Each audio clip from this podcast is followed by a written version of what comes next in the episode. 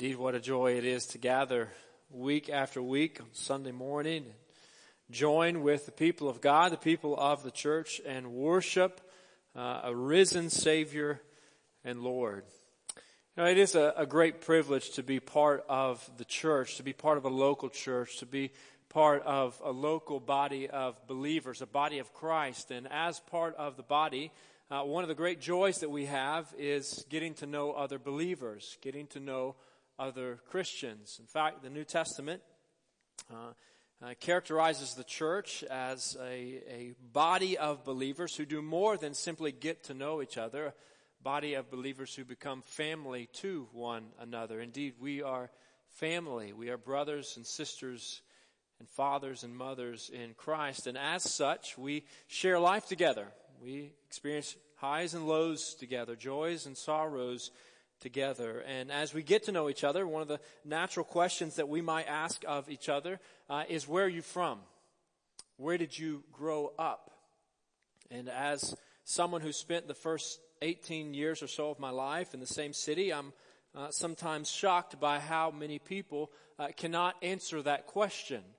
Um, how many people cannot uh, or do not uh, identify a certain geographical location as the place of their uh, roots, the place of their upbringing. In fact, I remember even as a child, uh, my father, uh, who grew up in southern Kentucky, uh, often describing or often using the language of going home when we were going to visit the family. After many years away from home, that was still the place that he associated with home.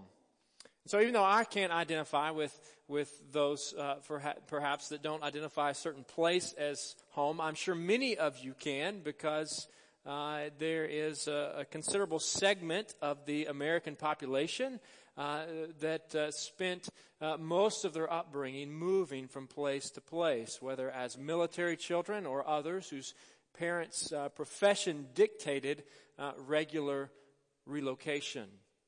And if that is you, then you learned what it was like to be a temporary resident somewhere.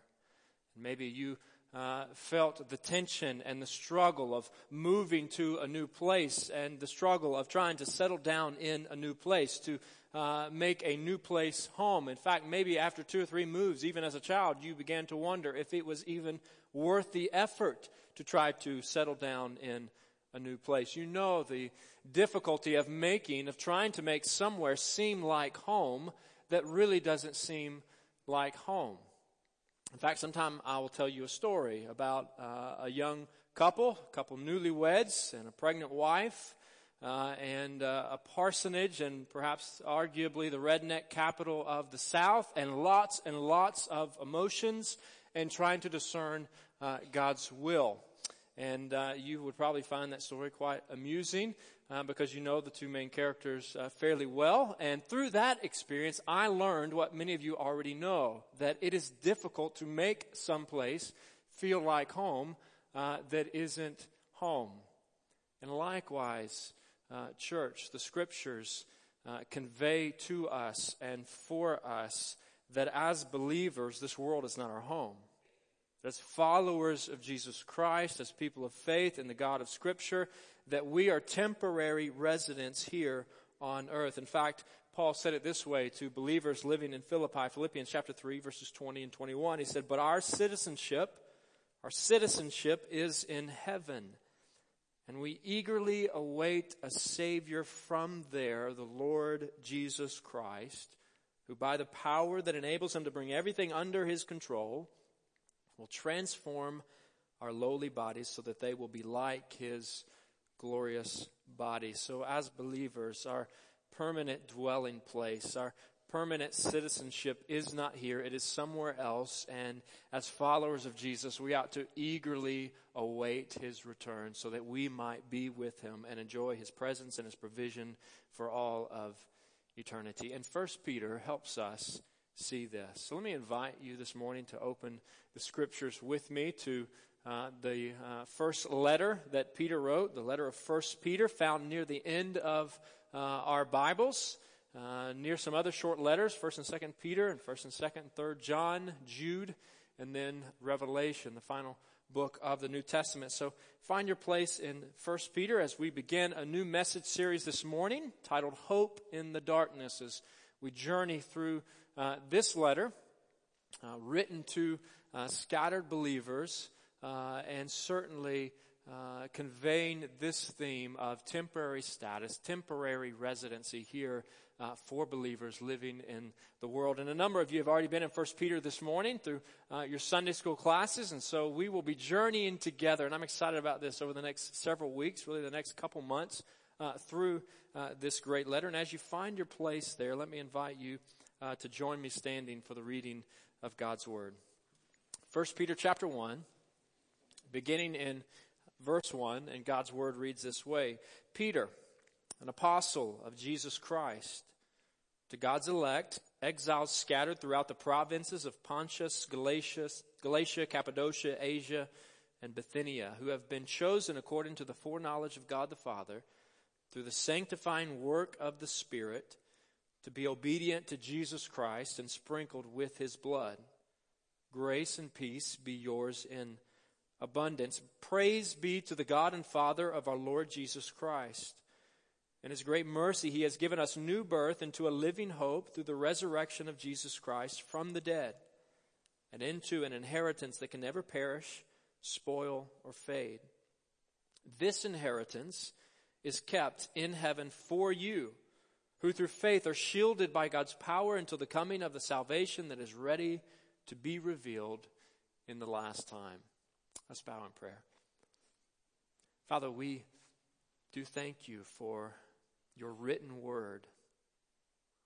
We thank you that you have made yourself known to us and Lord, by your Spirit, you have preserved the writings of the scriptures that we might learn from them, that we might learn about you and what it means to be part of your story and what it means to live as your children. So, Father, we pray that you would guide us now by your Spirit in understanding the truths of your word and applying them to our lives as your people. And it's in Jesus' name we pray and ask these things. Amen. Well, you may be seated. Well, one thing that I like about uh, this letter, First Peter, is uh, judging by the context, uh, it is most likely a letter uh, that was writ- written to country folks. It's different from many of the other letters of the New Testament. It's not addressed to uh, people living in a certain influential city say such as Rome or Ephesus or Corinth. Instead, it is uh, written to scattered believers who are living in various provinces, various regions that are found in modern day Turkey. And so it's a letter that is written by Peter, an apostle, one of the original uh, 12, an influential leader in uh, the, the spread and the establishment of the early church, and written to believers who are in various locations, meaning that it's uh, meant to be circulated uh, among these various uh, churches and communities of believers in small towns and uh, in large cities, wherever it ends up in the hands of God's people. And certainly by nature of being included in the written word of God, it is also, church, a letter to us, for us, that we might learn from it. So Peter writes, and he writes to God's elect. In other words, those that uh, are the recipients of salvation under God's initiative through the bloodshed of Jesus Christ to exiles scattered throughout. Uh, and and uh, likely some of the recipients of this letter may have been uh, literal exiles. They may have been Jews whose ancestors had been displaced and they found themselves living in another region, another area, but uh, based upon uh, those uh, regions that the letter is addressed to, uh, the audiences were probably more likely composed of more Gentiles.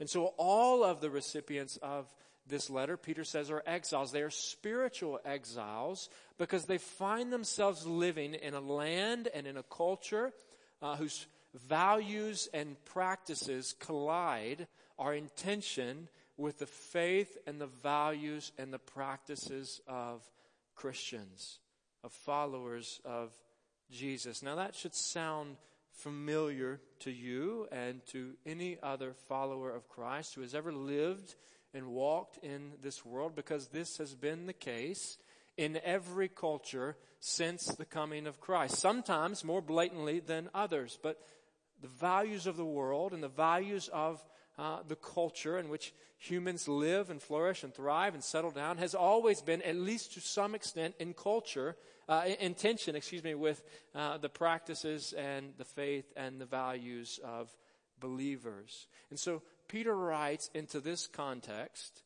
in order to encourage believers, to uh, help believers in knowing what their role is in such a culture.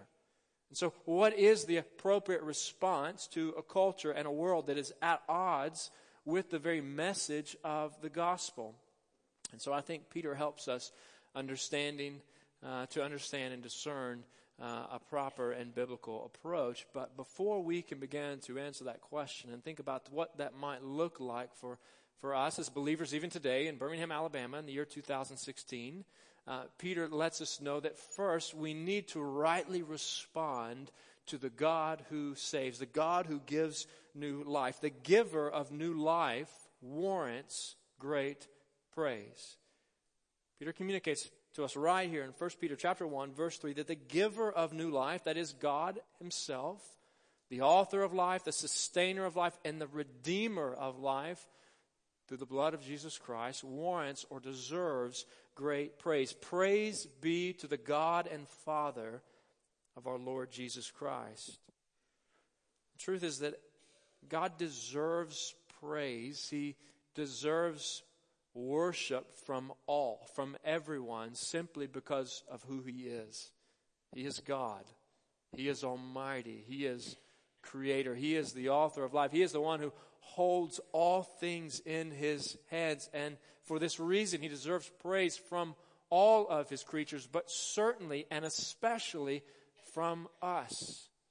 Why? Because in his great mercy, verse 3, he has given us, believers, Christians, followers of Jesus, he has given us new birth into a living hope through the resurrection of Jesus Christ from the dead. He has given us new life.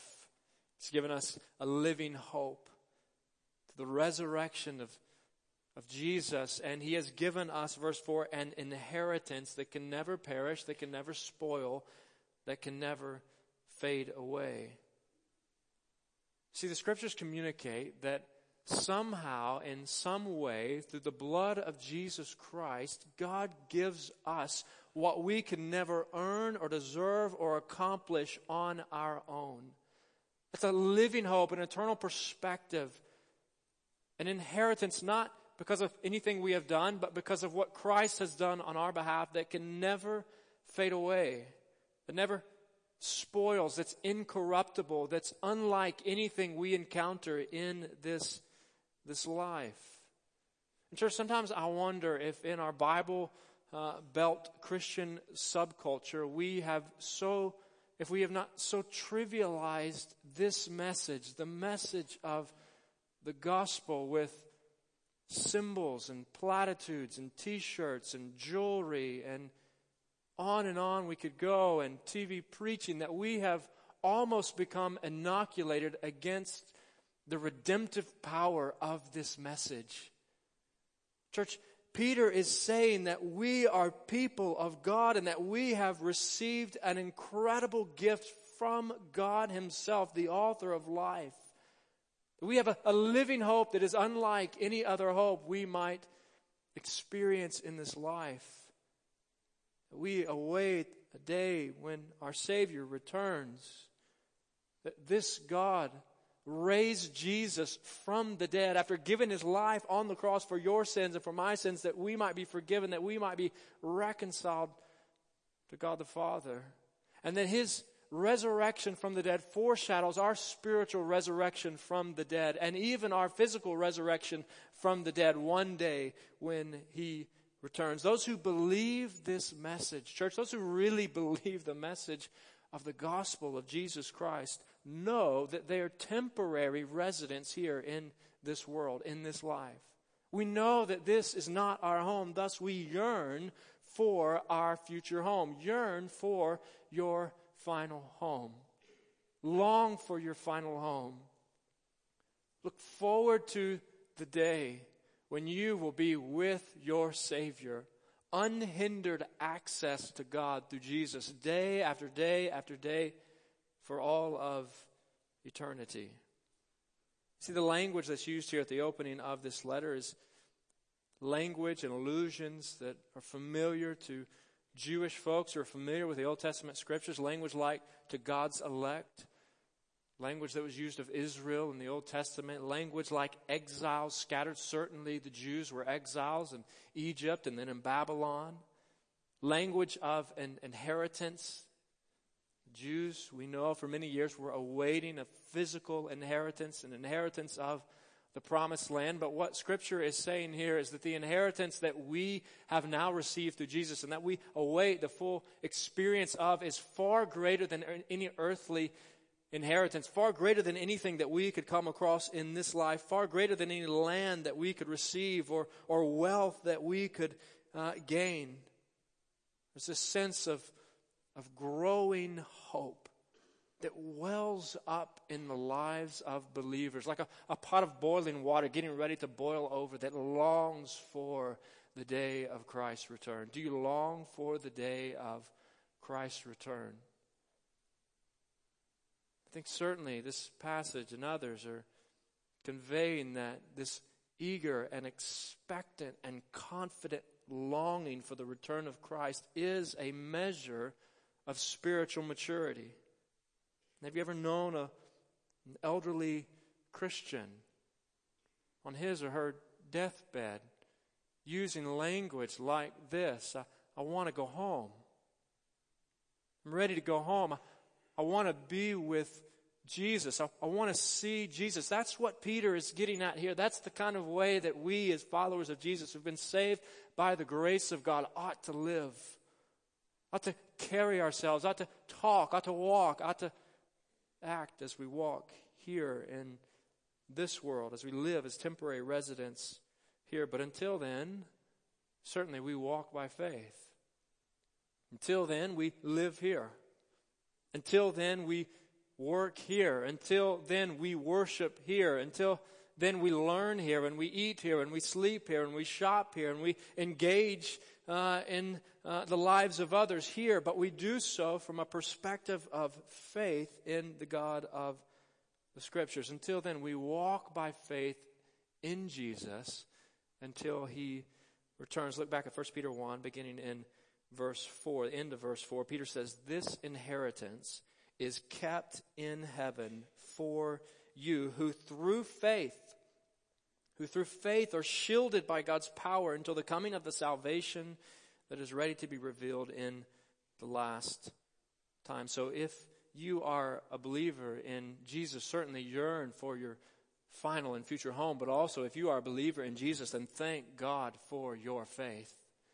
Thank God for your faith. Now notice what I didn't say there. I didn't say pat yourself on the back for believing this message or condemn others who are struggling to believe this message. The message of Scripture right here and elsewhere is that those who have faith in God, whose eyes have been opened to see, recognize that faith itself is a gift from God. That's what Peter means here in verse 5 who through faith are shielded by God's power. In other words, even in in trials and in hardship and struggles, even in tragedy. It's the power of God that keeps us believing in Him. It's the power of God over His people that keeps us from unbelief as we long for His return. The giver of new life warrants great praise from His people. And now we'll see that the recipients of this new life rejoice in spite of suffering.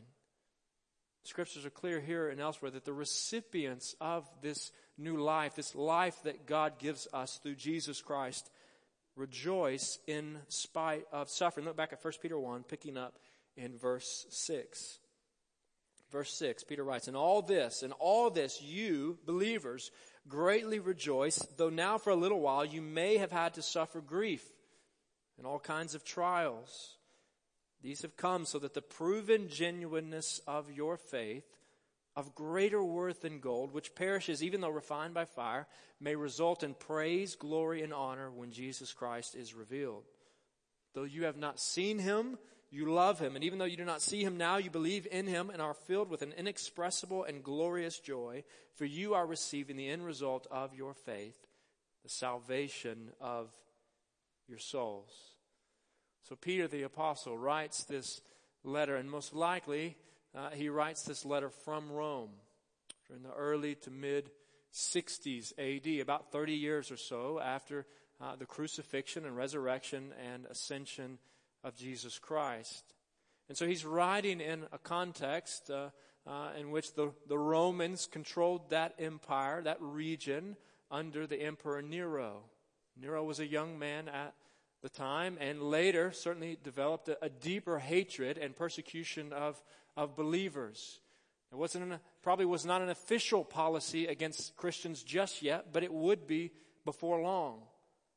And even so, there are already, no doubt, many isolated, perhaps even more than isolated cases of verbal and physical abuse against believers. And so this tension has developed in the surrounding culture between people of faith in Christ and the surrounding culture. And whether it's in AD 62 or 63 in the first century in the Roman Empire or the year 2016 in the United States of America, we have ample reason for joy regardless of our circumstances, regardless of the surrounding and prevailing cultural values of our day, because this world, church, is not our home as temporary residents here, we can rejoice over heaven. In fact, we are called to rejoice over heaven. Verse 6, Peter says, In all this you greatly rejoice.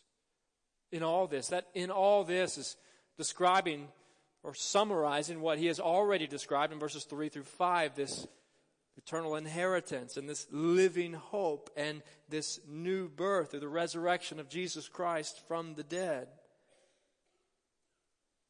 In other words, for those who, who know Christ, church, for believers, for those who've experienced these things, for those who are the recipients of this new life, rejoicing over heaven ought to be an ordinary part of our everyday walk with Jesus Christ. Because we are called to rejoice over heaven and invited to rejoice over heaven. And if we have a glimpse of what we are receiving, what we have already received through the blood of Christ, and what we will inherit one day, we have every reason to rejoice. Remember what Paul said about uh, this resurrection hope that we had. He said, 1 Corinthians chapter 15, uh, verse 19, he said, If only for this life we have hope in Christ, we are of all people most to be pitied. Paul writes, he says, if only for this life we have hope in Christ, then we are of all people most to be pitied. But the truth is, we don't just have hope for this life. Romans chapter 6, verse 23 For the wages of sin is death, the earnings for sin is death. The deserved payment for our sin against God is, is death. But the gift of God, the gift of God by God's grace is eternal life through Christ Jesus our Lord. We have hope in this life, living hope because of a new birth through the resurrection of Jesus Christ from the dead that allows us to rejoice over heaven. And it is this joy that God gives us that leads us to recognize, to acknowledge our temporary status, allowing us then to endure trials with faith. Church, endure trials with faith. Rejoice over heaven and endure trials with faith. And no doubt persecution is a trial.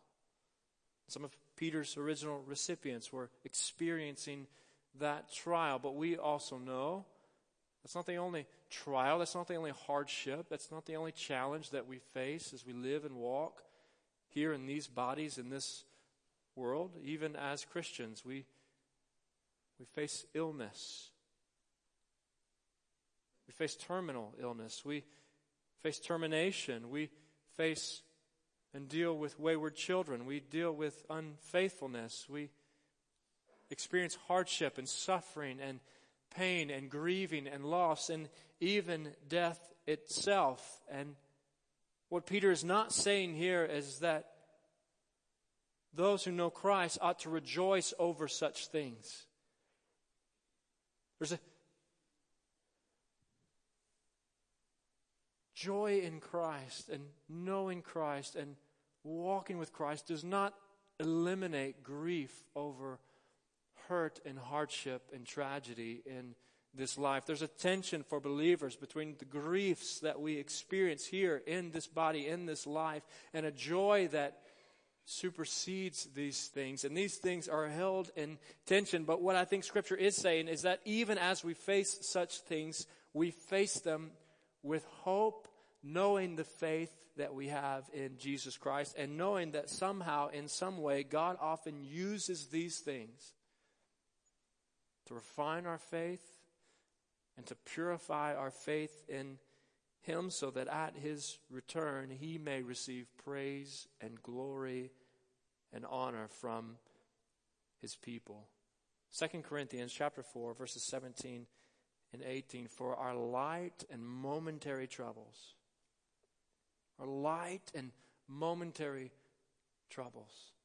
From an earthly perspective, few troubles are light and momentary, but from a heavenly perspective, they are. For our light and momentary troubles are achieving for us an eternal glory that far outweighs them all.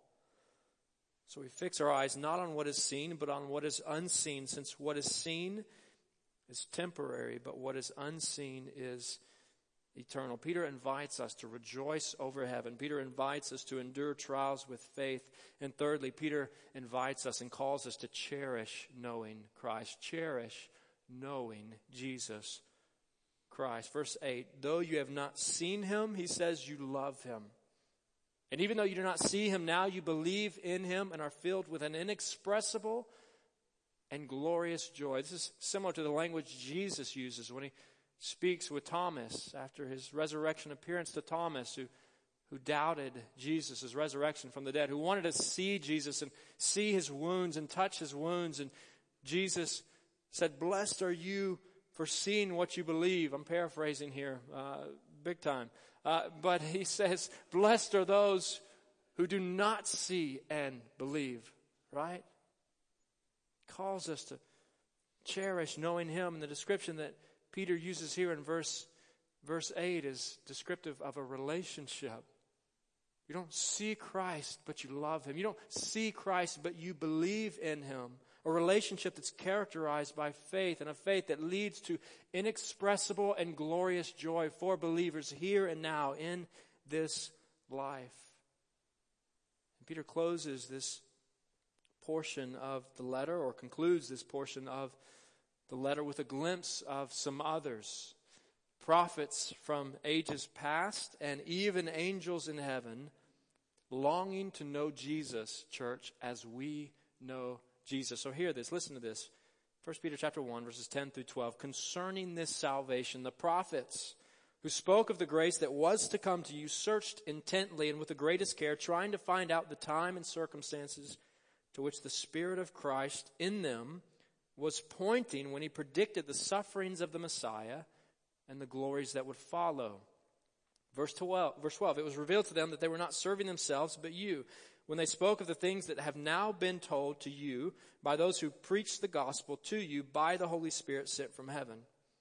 He says, even angels long to look into these things. I think the point, or one point here from these verses, is that Christ followers represent God's faithfulness.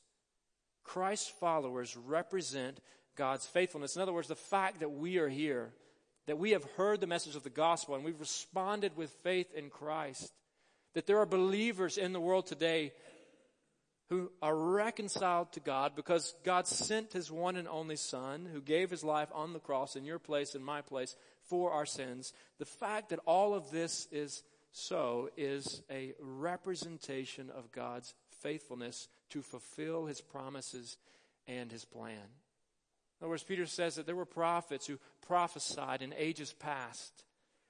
And by God's Spirit, they were given uh, a glimpse, a window into what was to come. They prophesied, some of them, about the coming Messiah and his death in our place for our, our sins. But what Peter is saying, what has actually come about in and through the coming of Christ, is far greater than anything they ever imagined. He says, even angels long to see these things. Even the angels didn't understand this. Even angels now delight in God's work in and through followers of Jesus Christ. I think this would be sort of like trying to describe life in the 21st century to someone living three or four hundred years ago. I mean, can you imagine trying to tell them about flushing toilets and uh, the, the benefit of electricity and air conditioning, the computer and internet. We could describe these things to someone who has no concept of them or little concept of some of these things which are to come. Truth be told, we could probably only give them a small window into what life is really like today. If they lived today, maybe they would say this, maybe they wouldn't, but maybe they would say that it's far greater than I even imagined. Or maybe we could say something similar about life in the future and uh, self uh, driving cars and whatever else is to come. We can only imagine, we can only think about these things, or even we could take it a step farther, a spiritual uh, component to life in heaven. We can describe life in heaven and try to understand what life in heaven is like, but no doubt, according to the scriptures, it will be far, far greater, far, far, far, far grander than anything we could even begin to describe or try to, to imagine. And Peter is saying that's what life now is like compared to what it was before in the plan of God. We live in the greatest epic of salvation history. So based upon the creatively crafted and purposefully executed plan of God, let me encourage you. I think Peter encourages us to take our place in God's plan. Take your place in, in God's plan. We live post, after the coming and the dying and the rising of Jesus Christ, the Son of God and Savior of the world. We know what it's like. We feel what it's like to be reconciled to God forever by faith in, in Jesus. And we are called upon to, to praise God in light of and for this salvation and called to live our lives in light of this salvation by grace through faith in Christ. And one way, church, that we can do that, one way that we can take our place in God's plan is by learning to enjoy and to appreciate and to anticipate salvation. Enjoy, appreciate, and anticipate this salvation. You see, there's a past component of salvation. Jesus gave his life and the perfect timing of God on the cross in our place for our sins. He defeated sin and death for us. And there's a present component of salvation that we are living out our salvation as we walk and live and breathe and conduct ourselves in this world as God's people. But there is also a future component of salvation when the Lord Jesus Christ will return and he will gather all of his people, all of his followers into his presence. People from every tribe, nation, people, and language to forever worship him and to enjoy unhindered access to him. We're called upon to enjoy this salvation and to appreciate this salvation. And we enjoy it by certainly communing with God through prayer and His Word, by fellowshipping with other believers in His name. We can appreciate this salvation by acknowledging and recognizing the depth of our own sin against God and familiarizing ourselves time and time again with God's plan of redemption, His story of redemption as revealed in His Word. In fact, incredibly, here in verse 12, Peter says that these prophets who prophesied long ago realized that they weren't prophesying so much for themselves or even people in their day, but they were prophesying for us, even today, believers who would come. So if you want to appreciate salvation, if you want to appreciate God's story, then familiarize yourselves with His story, all of His story, even Old Testament Perhaps in some ways, especially Old Testament, in light of the new, in light of the gospel of Jesus Christ. And let's anticipate salvation by awaiting the day, looking forward to the day of our Lord and Savior Jesus Christ's return. Paul said, We wait. We wait for the blessed hope, the appearing of the glory of our great God and Savior, Jesus Christ, who gave himself for us to redeem us from all wickedness and to purify for himself a people that are his very own, eager to do what is good. Titus chapter 2, verses 13 and 14. We wait. Church, we're temporary residents here, living here, waiting here for the return of our Maker, for the return of our Redeemer, for the return of our Lord Jesus Christ. And as temporary residents here, God calls us to learn our past, calls us to learn our past, to live in the present, and to long for the future. Church, God calls us to learn our, our past. And our past, I mean God's story that is unfolded over ages and centuries past now that involves our lives as His people, to learn His story and our place in it, to learn our past and to live in the present.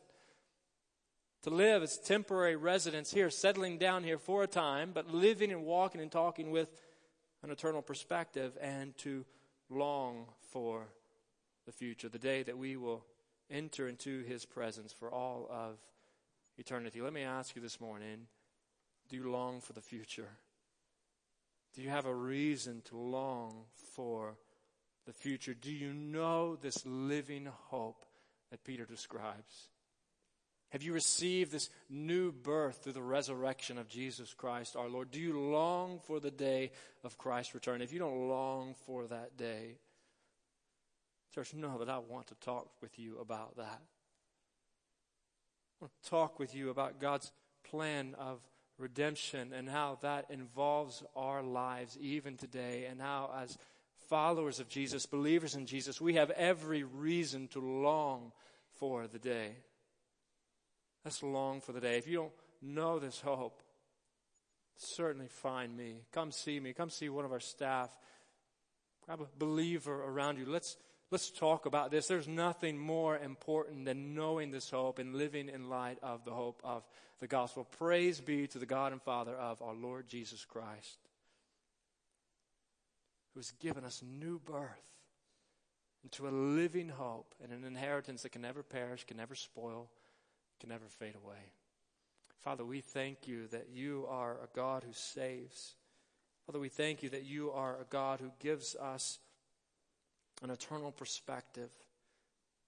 And Father, though we and certainly some of us more than others experience hardships and trials and suffering, persecution and illness, even death in this life, Father, we know that we can rejoice despite these things because of the resurrection hope that you give us.